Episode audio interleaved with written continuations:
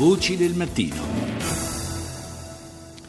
Seconda parte di Voci del Mattino, ancora buongiorno da Paolo Salerno, sono le 6, 40 minuti e 42 secondi, seconda parte dedicata stamani al fenomeno del terrorismo islamico nel nostro paese. Ne parliamo con un magistrato che è fra i maggiori esperti del fenomeno in Italia. Do il buongiorno al giudice per le indagini preliminari di Cremona, Guido Salvini. Buongiorno a voi, buongiorno a voi. Cominciamo parlando del eh, problema delle carceri. In eh, prigione, lo abbiamo visto in altri paesi, in primis la Francia, eh, le prigioni si sono trasformate talvolta in incubatrici di terrorismo. Come si fa a evitare che questo accada anche in Italia? Ecco, io direi innanzitutto che eh, i luoghi in cui può avvenire reclutamento sono tre. Eh, le moschee, la rete internet ed in particolare le chat e il carcere. Eh, premetto che la rete internet oggi è assolutamente prevalente con la sua capacità di influenzare addirittura sull'eventuale predicazione delle moschee che può essere un fenomeno più limitato. Il terzo, ed è un punto dolente, è quello delle carceri, dove eh, sono presenti moltissimi detenuti eh, musulmani quelli imputati per terrorismo internazionale sono in carceri ad alta sicurezza, quindi separati dagli altri.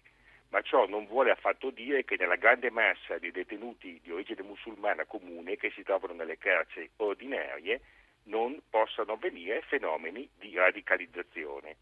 Io stesso ne ho avuto modo di eh, vedere nei miei processi quando soggetti che hanno commesso reati, stupefacenti, ricettazione, sbandati, che non si sono integrati in Italia dopo essere arrivati, ad un certo punto cambiano.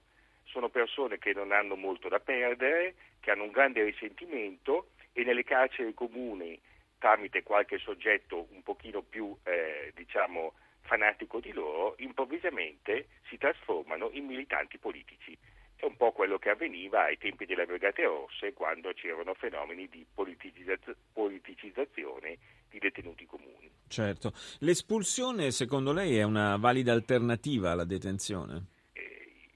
L'espulsione è importante, il Ministero dell'Interno, proprio a Cremona dove sono in servizio, ha espulso con un provvedimento ministeriale eh, un, un albanese kosovaro il quale proprio sulle rete chat aveva inneggiato alla strage di Parigi. Hanno però eh, l'espulsione come è organizzata attualmente ha un limite e cioè vale solamente eh, per lo Stato che l'adotta, cioè per l'Italia.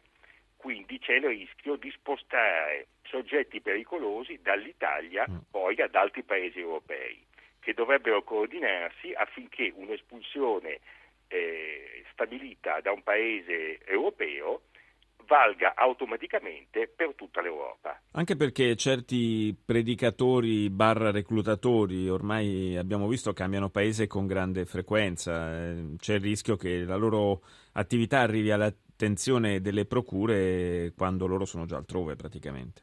Infatti bisognerebbe impedire assolutamente la permanenza nel, in Europa dove stanno sviluppando quell'attività di radicalizzazione che conosciamo. Non basta mandarli via dall'Italia, devono proprio essere messi in condizione di non nuocere. Gli strumenti di legge di cui attualmente dispone la magistratura sono sufficienti, sono efficaci per la lotta contro il terrorismo islamico? Partire dagli attentati alle Torre Gemelle e poi delle stragi a Madrid e a Londra, l'Italia si è dotata di un'ottima strumentazione legislativa, in quanto ha inserito la figura dell'associazione con finalità di terrorismo internazionale, il che vuol dire che chi opera qui senza commettere reati in Italia, ma ha obiettivi all'estero, comunque può essere punito perché eh, diciamo, eh, vi è una eh, visione mm, globale del fenomeno. Mancano ancora dei pezzetti di legislazione. Ad esempio, eh, vengono puniti gli arruolatori, eh, ma non gli arruolati, mm. cioè chi decide oggi di partire, ad esempio, per la Siria per combattere nelle file dell'ISIS, formalmente in Italia non è punibile. Per quanto riguarda l'atteggiamento della comunità islamica italiana, nella sua esperienza, è un eh, atteggiamento diciamo, di, di, sufficiente condanna e presa di distanza dal fenomeno dell'estremismo e del terrorismo? Io rispondendo a questa domanda eh, eh, parlo più che da magistrato, da cittadino. Noi sentiamo spesso davanti a fatti gravissimi che colpiscono anche i civili la risposta del mondo musulmano non coinvolto in questi episodi, questi non sono islamici, non c'entrano niente con noi. Quando qualcuno, magari un semplice passante, che si trova in un negozio, come abbiamo visto, viene assalito o ucciso da persone che gridano Allah è grande, credo che interessino poco le distinzioni dottrinali di quel, di quel mondo.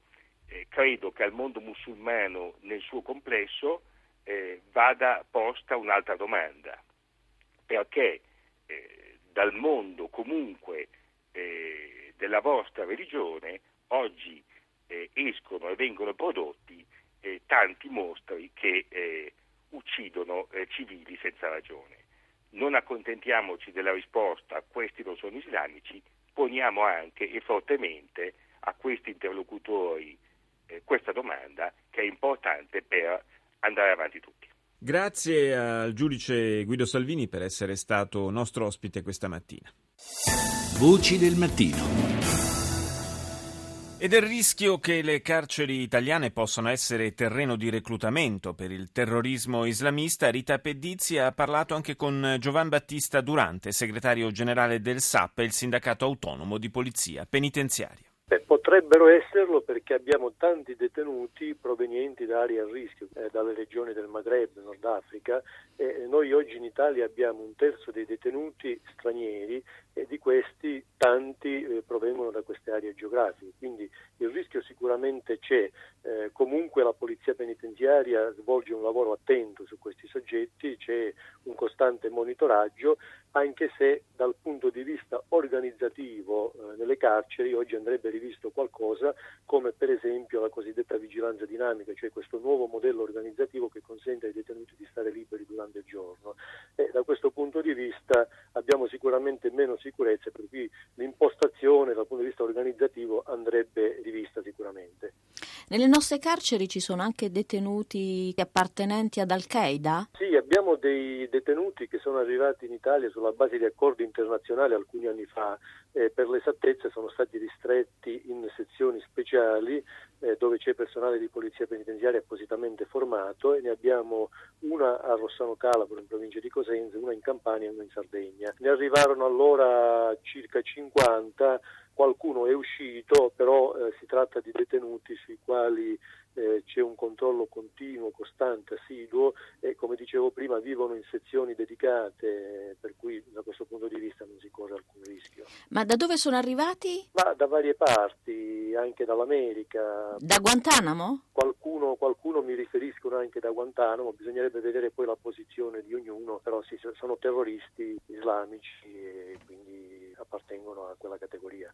E quanti ne arrivarono da Guantanamo? Beh, su questo esattamente non glielo so dire, perché come dicevo prima bisognerebbe vedere la posizione di ognuno, però mi hanno, mi hanno riferito che ce ne sono da Guantanamo, altri sono arrivati per altri motivi. E comunque c'è una competenza giurisdizionale dell'Italia e sulla base di questi accordi internazionali l'Italia si è presa i suoi. 50 sono quelli che sono arrivati, l'esatta appartenenza all'organizzazione bisognerebbe vedere il fascicolo a posizione di ognuno. 50 appartengono a questa categoria detentiva. Ecco. Sono distribuiti in queste tre sezioni? Queste tre sezioni, esatto, sì, di tre istituti diversi e sono gestiti da personale di polizia penitenziaria che ha fatto un corso di formazione specifico per gestire questi detenuti. Gestiamo con tanti sacrifici e tanta professionalità. I numeri sicuramente non sono adeguati. Siete sotto organico? Siamo sotto organico, mancano circa 7.000 agenti alla polizia penitenziaria in questo momento perché molti vanno in pensione, dai 1.000 ai 1.200 vanno in pensione ogni anno, di questi circa il 60% anzitempo per patologie contratte in servizio e riusciamo ad assumerne circa 300 ogni anno. Per cui c'è stato questo calo nell'organico che continua eh, proprio perché non c'è un'assunzione straordinaria per ritenere l'organico. Da questo punto di vista il governo dovrebbe fare uno sforzo maggiore sicuramente. Il problema principale non, è, non sono quelli detenuti, invece quelli non costituiscono un pericolo perché sappiamo chi sono, vivono isolati in queste sezioni. Il problema è su quei detenuti che non sappiamo poi realmente cosa fanno, nel senso che eh, potrebbero radicalizzarsi in carcere, eh, incontrare qualcuno che li indottrina. Attraverso un monitoraggio continuo, costante, sicuramente la polizia penitenziaria riesce a prevenire, però è opportuno che si creino anche le condizioni organizzative giuste all'interno delle carceri.